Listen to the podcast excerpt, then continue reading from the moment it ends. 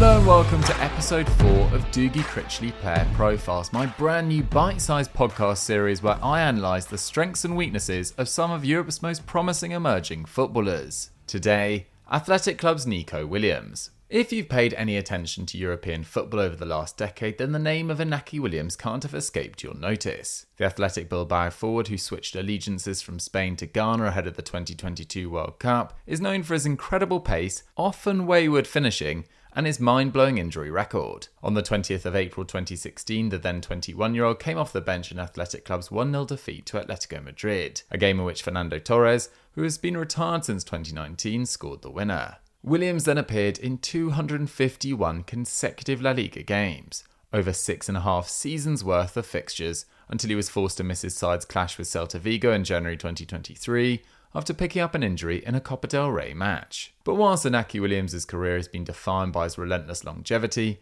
the start to his younger brother Nico's is exploding into life. Despite making his debut in April 2021 and making 11 league starts in 21 22, it wasn't until this season and the return of former Barcelona coach Ernesto Valverde to the Basque Country that the speedster truly announced himself. Four goals and four assists in 25 league games might not sound exceptional, but factor in that only four players under the age of 21, Jamal Musiala, Montpellier's Elye Wahi, Celta Vigo's Gabriel Veiga, and Youssoufa Moukoko have contributed more than his eight league goals, and the noise around him starts to make sense. What's more, despite Valverde continuing Marcelino's good work, with Athletic Club's position in seventh belying their status as the fourth best team in Spain according to expected goals, this isn't a side that regularly thrills going forward.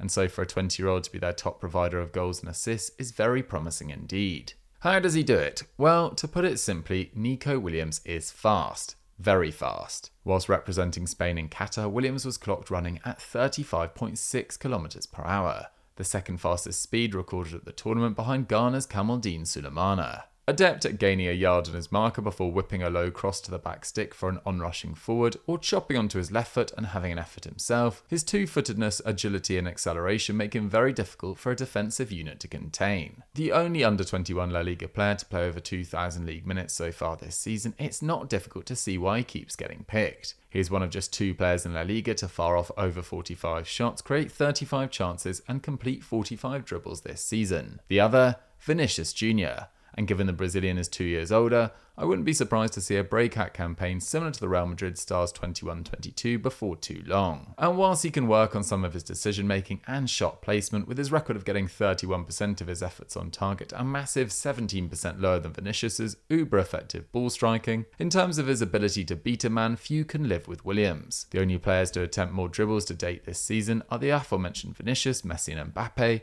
whilst his completion rate of 38% is more than Vinicius, Mbappe, and Saka. If reports are to be believed, he could soon end up as a teammate of Saka's in North London with multiple outlets claiming that Arteta views him as the perfect understudy to his main man. These rumours make sense. Vieira has been far more effective centrally than on the right hand side and appears to be a little lightweight for regular Premier League minutes. Saka, meanwhile, needs a rest, with Harry Kane the only forward in Europe playing more than his 2,413 minutes to date. He's a very different forward to Saka. Naturally right footed, he's more likely to burn past a defender on the outside rather than emulate the Englishman's propensity to drive in field to create space for Ben White or link up with Odegaard. But another weapon in Arsenal's armoury, as their schedule is burdened with Champions League football next season, is essential. With a contract expiring in 2024, the fully fledged Spanish international might want to seize the opportunity to try his hand abroad this summer. Born in Pamplona to Ghanaian parents who fled the Liberian War, crossing the Sahara in search of a better life, Nico Williams' personal journey to the top echelons of European football has only just begun. So, guys, that was my rundown on Athletic Club's Nico Williams. What did you guys think of it, and who do you want to see me cover next on Dougie Critchley player profiles? Make sure to let me know on Twitter. Have a great day, and I'll catch you next time.